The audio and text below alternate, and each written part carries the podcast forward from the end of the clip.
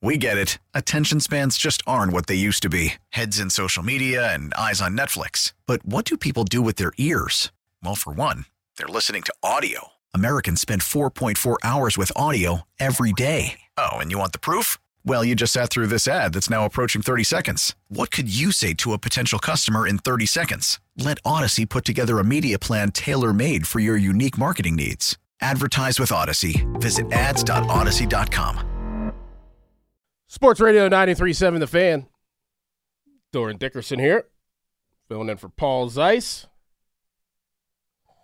And joining me right now is my former strength coach and current strength coach for the Arizona Cardinals, Buddy Morris. And Buddy, man, I'd ask you how you're doing, but NFL Strength Coach of the Year, I assume that you're doing pretty great. uh, first of all, Dorin, I appreciate very much for you inviting me on the show. And yeah, things are going great. Um, you know, that's just not an award for me. That's an award for our entire organization.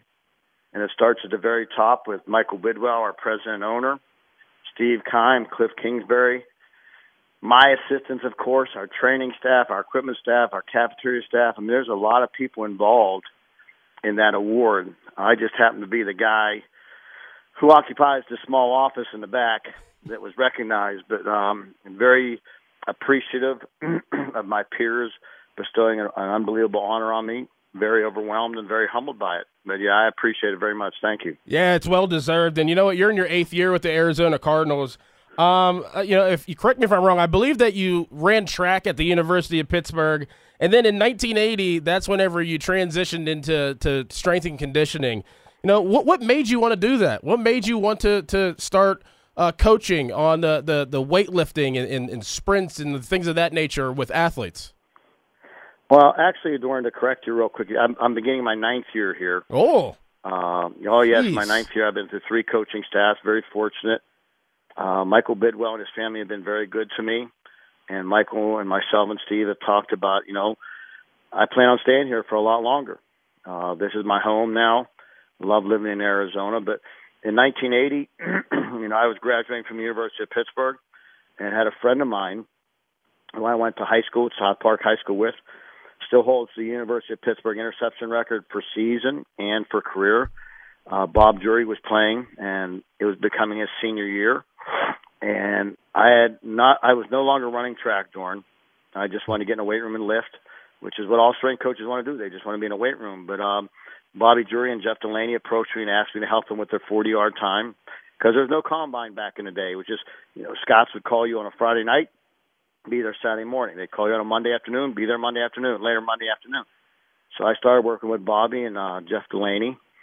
Uh, my name started getting around, and there was really people like Emo Boris, uh, the Sal Centurion, his family, Hugh Green, and a lot of players had I had started working with the same thing and I got a call from Coach Sherrill, and he asked me if I'd be interested in a GA position. I told him absolutely. Uh, I graduated. I didn't hear anything from Coach. I was about to go work for I don't know if you remember, but European Health Spa. The day I was supposed to actually start working, I had a call come from Kip Smith. Said Jackie wants to see you. Went in, met with Coach Sherrill. Next thing you know, I'm running University of Pittsburgh strength program. And I really owe Coach Sherrill a lot. Um, I love the guy to death. As I love Pitt football. I fell in love with Pitt football back in 1968 when a neighbor took me to a game, and I remember watching Mike Ditka, and I believe Pitt was playing Army at the time. And from then on, it was just a love affair with Pitt football, and very fortunate to spend 20 years there. And I had the opportunity, thanks to Coach Narduzzi and uh, athletic director Heather Lyke, who I love to death She's done an unbelievable job for our university. Offered me a position to come back a couple years ago, but you know, Dorin, I'm I'm getting older. There's a lot to be said for quality of life living in Arizona and seeing the sun every day. There's a lot to be said just you know to finish my career in the NFL, which is where I really had no aspirations, no desire, wasn't my life's goal. I just wound up here and got very lucky and very blessed, and I'm just trying to stay here. Yeah, I don't blame you. I don't blame you living in Arizona and making that decision. Definitely, Arizona is beautiful. Uh, buddy, you were at Pitt uh, at the strength coach at Pitt from 1980 to 89, and then you returned in 1997. You were there till 2001, And then you came back in my tenure whenever uh, I was there, and you were there from 2007 to 2010. Uh, my senior year, you created um, in 2009. You created Pitt Ironworks was actually ranked the 10th toughest gym. And I didn't even know this by Muscle Magazine. Um, Muscle need, Fitness Magazine. Yeah, yeah, yeah Muscle Fitness. I didn't even know that. I saw that uh, a little bit ago, but we needed that toughness. We needed that grit. We needed that vision. You know what? What is the thought process on creating a foundation for a college football team? You know, now, obviously, things have changed. I mean, things have changed in our society. With all due respect, Dorin. Uh, but you know, if you're going to play football, especially at the University of Pittsburgh, and one of the things that Larry and I used to talk about when you know, and I've been blessed to work, work with Larry uh, at the end of his career. We always used to talk about the blue collar work ethic of the city of Pittsburgh, and I'm proud of that, and I'm proud to be part of that, and I'm proud to have graduated from the University of Pittsburgh and been born in the city of Pittsburgh because of that. So one of the things I think you have to create, obviously, is a culture of culture of hard work. Hard work. Nobody ever said hard work guarantees you success. But without hard work, you don't stand a chance. And if it's one thing that I see separate great athletes, and even athletes who aren't that great but make it and excel in their sporting activity, it's just that ability to to work hard, to reach down where nobody is, is dares to go, where it's very dark, that people don't want to go. And it's that commitment, it's that perseverance. But the bottom line is, if and I've tried teach this and instill this into both my daughters, if you don't have structure, if you don't have discipline, if you don't have a great work ethic, which is what the city of Pittsburgh is known for, uh, you're not going to make it. And I came up when I first started coaching at Pitt in the 80s. I came up with the name Pitt Ironworks because it was all steel mills, and I had worked actually worked my last two summers in college at the Clairton Steelworks, the Clairton Rolling Mills in Clairton, PA. So you know, and you go to work with these guys, and these guys are just hardcore tough men mm-hmm. that worked in a steel mill. And I used to take pride working there, but I thought to myself, yeah, I don't want to do this the rest of my life. so that made me become more and more focused on my grades, on my studies, getting my education, and then accomplishing something. My work habits are all from being being raised in the city of Pittsburgh. My mother, God bless her, she's 89 years old. She retired from a bank during at 84. Wow. So when I was at the combine this past weekend, or the past week, somebody asked me, "Were you have you ever thinking about retiring?" I said, "Let me put it to you this way: my mother retired from a bank at 84. It's ingrained into my DNA, my genetic code to work. And I've told my wife this: I have no plans to retire. The day, if the day ever comes, and I do say if, that I don't get nervous the night before a game, and when we come home from the game, whether we're playing in Arizona or on a flight home uh, from one of the many cities we're playing, I'm exhausted. I get what they call restless leg syndrome. Mm-hmm. My legs don't stop shaking, and it really takes me till Wednesday for me. And I'm not even playing. It takes me till Wednesday to recover from every weekend. But when I stop doing that, I'll stop coaching, and mm-hmm. I don't see that honestly. That I don't ever see that happening, never. Because I was born and raised in a city of champions. I was born and raised in a city with a blue collar work ethic, and I was born and raised in a city where sports are part of life. I mean, that's what we do in Pittsburgh. It's not we don't have sports. We take great pride in our sports. We don't take have sports just to give us another reason to go to the bar and drink. Sports is a way of life. Think about it. high school football. One of the things I miss about Pittsburgh, obviously, my mother, my daughters. One of my daughters still lives there. My other daughter is in um, Delray Beach, Florida, which this year I became a grandfather, if you can believe that. But one of the things I miss so much about Pittsburgh, Norm, is Friday night high school football. Mm-hmm. Yep how excited people get and how many people go to high school football games and the importance that we put on high school football and football growing up. I mean, it's just that's what to me is so special about the city of Pittsburgh. And then there's the University of Pittsburgh, there's CMU, there's Duquesne, you know, there's area colleges like Slippery Rock. There's so many great area colleges, and and it's such a passion for people in our city that you can't help to not want to be a part of it. We're, we're speaking with the NFL. Uh- we get it. Attention spans just aren't what they used to be heads in social media and eyes on Netflix. But what do people do with their ears? Well, for one, they're listening to audio. Americans spend 4.4 hours with audio every day. Oh, and you want the proof? Well, you just sat through this ad that's now approaching 30 seconds. What could you say to a potential customer in 30 seconds? Let Audacy put together a media plan tailor made for your unique marketing needs. Advertise with Audacy. Visit ads.audacy.com.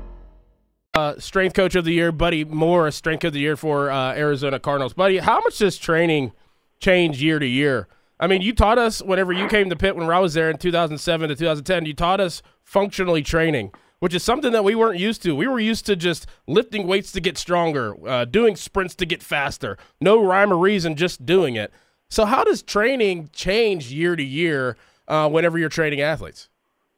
I don't think training changes, Dorin. It still has to be very directed. It is very basic at its at its core. You know, the simplest things have the most profound influence on the human body, and the basics are the basics for a reason. But I think you have to understand the biomotor ability, biomotor abilities, the bioenergetics, and the um, biodynamics of the sport that you're coaching. And that's going to be different for each position. You know, when we and James and I came back in 2007 and we were there for those four years, we looked at a hierarchy of quality as needed for each position.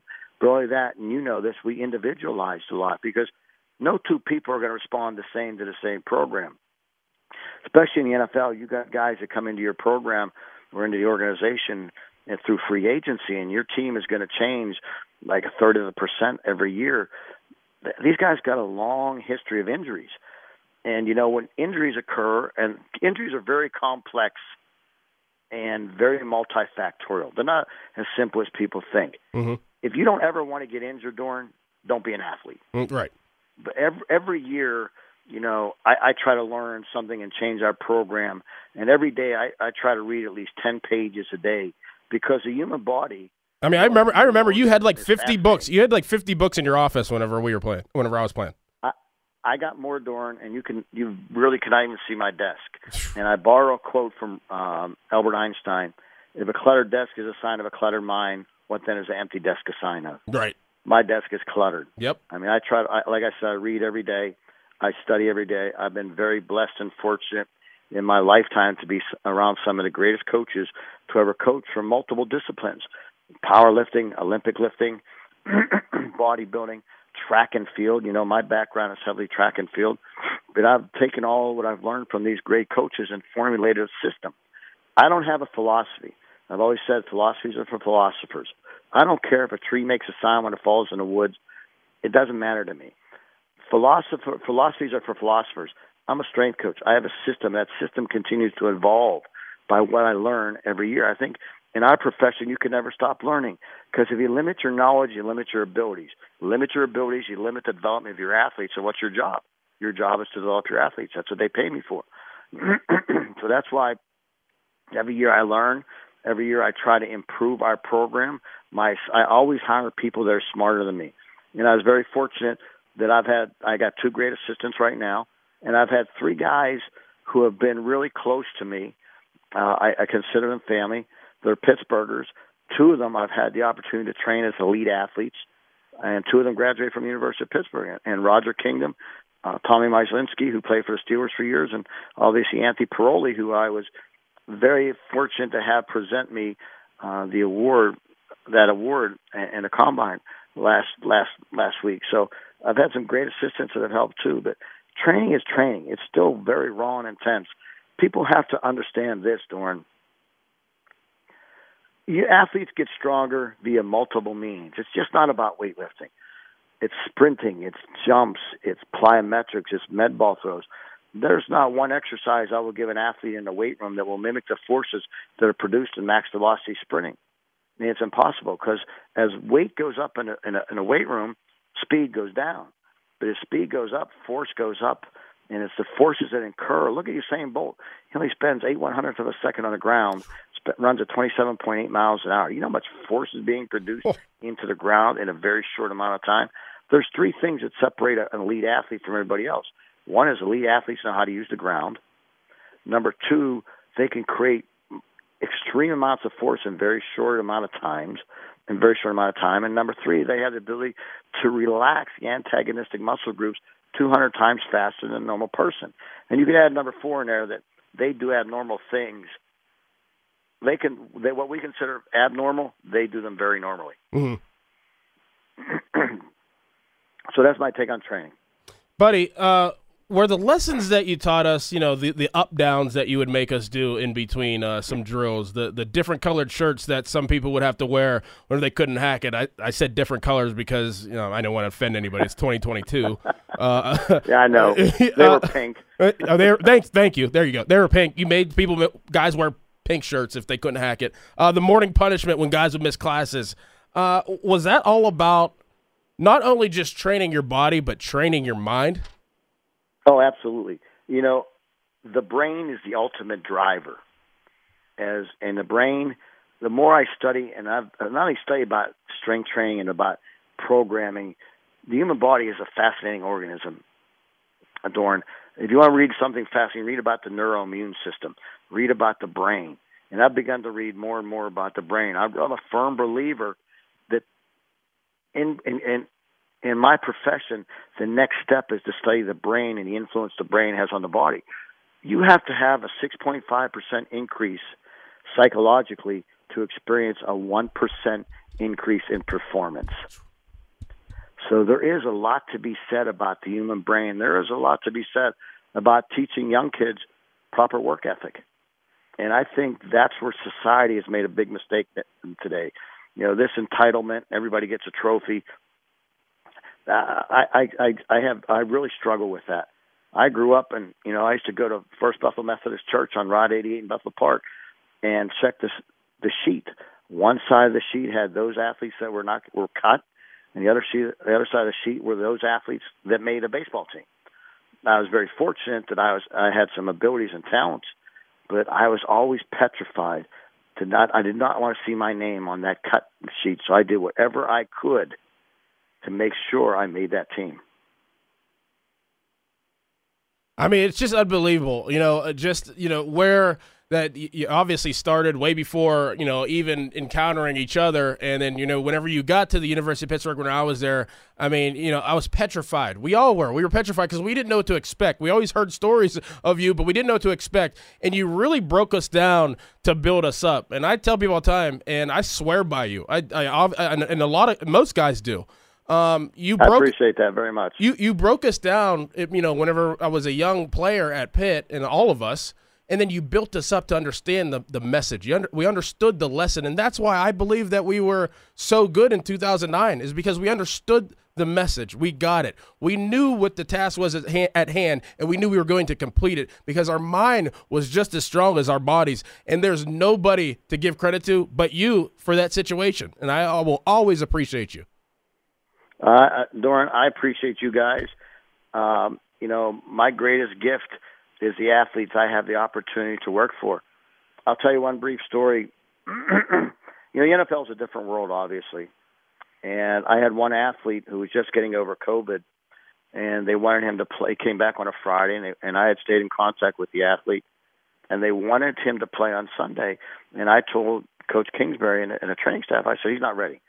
Don't put him in this position. So they decided not to play him. So I went in Sunday morning. It was a home game. And this athlete and I got together Sunday morning before the game, and I brought in two practice squad guys. And I said, okay, I'm going to put you through a simulated game. For the next hour, I'm going to dictate the play. I'm going to dictate rest intervals. I'm going to dictate the time that you're you're off the field. During Wednesday, he comes to me and says, "I left something for you on your desk." I'm like, well, for, "What'd you do?" I go in there and there's a brand new Rolex watch oh. sitting on my desk. Wow. I'm not even going to tell you the price of it. No. but I coached to influence my athletes. I coach because I love my athletes. I tell my guys all the time, I will never, ever, ever not be able to help you. And if I can't find a way, I'll start calling around. I, I have a commitment to my athletes. And in turn, when your athletes understand that you actually care for them as an individual and you're trying to help them become successful, and at the time when you're you're you're driving them into the grind and you're making them do things that they didn't think they could do, because Tom Landry said it best: a coach is somebody that makes you do the things that you don't want to do in order to become the player you want to become. Mm-hmm. And I take that personally. I also take personal that it's my responsibility as a coach to get better every day. I'm asking Dorin Dickerson to get better, but am I asking Buddy Morris to get better? Mm-hmm. And that's not fair. So my commitment to my has always been to my athletes. It still is, and it will still be until they, you know, they plant me in the ground. I think coaching is the greatest gift in the world. I think the opportunity to work with athletes is the greatest thing I've ever done in my entire life. And I had great high school coaches. In fact, my track coach is still alive, living in West Middlesex. And I I take that to heart because that's my passion. That's what I want to do. I want to. I, I really enjoy, and I tell our owner Michael Bidwill this, and I actually train our owner. I said I get excited by seeing people get better. That's what I live for. That that's my rush in life. That's my adrenaline. Is watching people get better every day and working towards a Super Bowl or a championship. Because if you're not in it to win it, Dorn, you shouldn't be in it. Man. But like I said, I, I've been very blessed my entire life with some. When I got off the plane at the combine, one of the very first people to call me, you know who it was? It was Danny Marino. Mm. Mm. Just, just, know, so. just, just showing so much respect because of the, like you just said. I mean, the things that you have done. I don't even know if you even realize. I mean, maybe to an extent, but I mean, just all the things that you know, you, you, you like you, like you said, you brought so much out of us as athletes that we didn't even know we could do. Exactly, and I, I had a great high school coach who did that for me. I was not. I didn't know I was capable of doing the things I was able to accomplish in high school. But I had a great coach that drove me, and there were times I hated him. Don't get me wrong, but to this day, I love the guy to death. I still talk to him because he made me what I am today. Him and my mother. And my mother raised five boys by herself. Uh, my parents were divorced in I think it was 1973. I was 15. My youngest brother was five, and I never saw my mother miss a day of work. I never saw her complain. I just saw her put her head down and grind it out every day. And I'm like, if this woman can do this, then I should be able to do the same thing. And my mother raised me. She, I, I always remember this, Dorin, because I was the oldest. She goes, I don't care what you choose to do in life. She goes, I don't care if it's a garbage man, and no, no disrespect to a garbage man or a sanitation worker. She goes, you be the best damn garbage mm-hmm. man ever. Mm-hmm. And I hear that voice every day I get out of bed and I'm very privileged and very honored to be part of the NFL. And I'm very privileged and very honored to be, to be able to do what I've done my career because I was a nobody coming out of library, PA. You know, I didn't come from. I didn't have. We didn't have help. We had to struggle and make it on our own. So yeah, I'm proud to be where I am, but I'm also very humbled by it, and I'm also very humbled every day I leave the facility. The guard at the gate says, "I'll see you tomorrow, coach." And I'm like, Jesus, he's talking to me. he's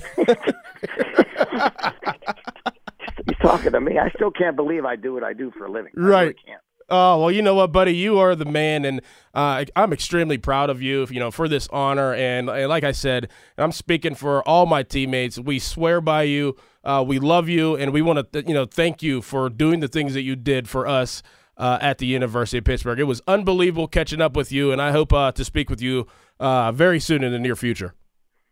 Dorin, I'm honored, and I love you like crazy, brother. And I wish, all, and as always, I wish you the best. Thanks, buddy. Always good talking to you. All right, thank you, Dorin. All right, all right. There he goes, Buddy Morris. I mean, how unbelievable was that? I mean, if you can't get a life lesson there, I, I don't, I, I don't know what you're doing. Um, you know, that was every day. That was every day, and think about him like that on the on the intellectual side, times fifty. Uh, whenever he actually had to go out there and do the work. That's why we were as good as we were my senior year because he built us up from the ground and showed us the way. We get it. Attention spans just aren't what they used to be heads in social media and eyes on Netflix. But what do people do with their ears? Well, for one, they're listening to audio. Americans spend 4.4 hours with audio every day. Oh, and you want the proof? Well, you just sat through this ad that's now approaching 30 seconds. What could you say to a potential customer in 30 seconds? Let Audacy put together a media plan tailor made for your unique marketing needs. Advertise with Audacy. Visit ads.audacy.com.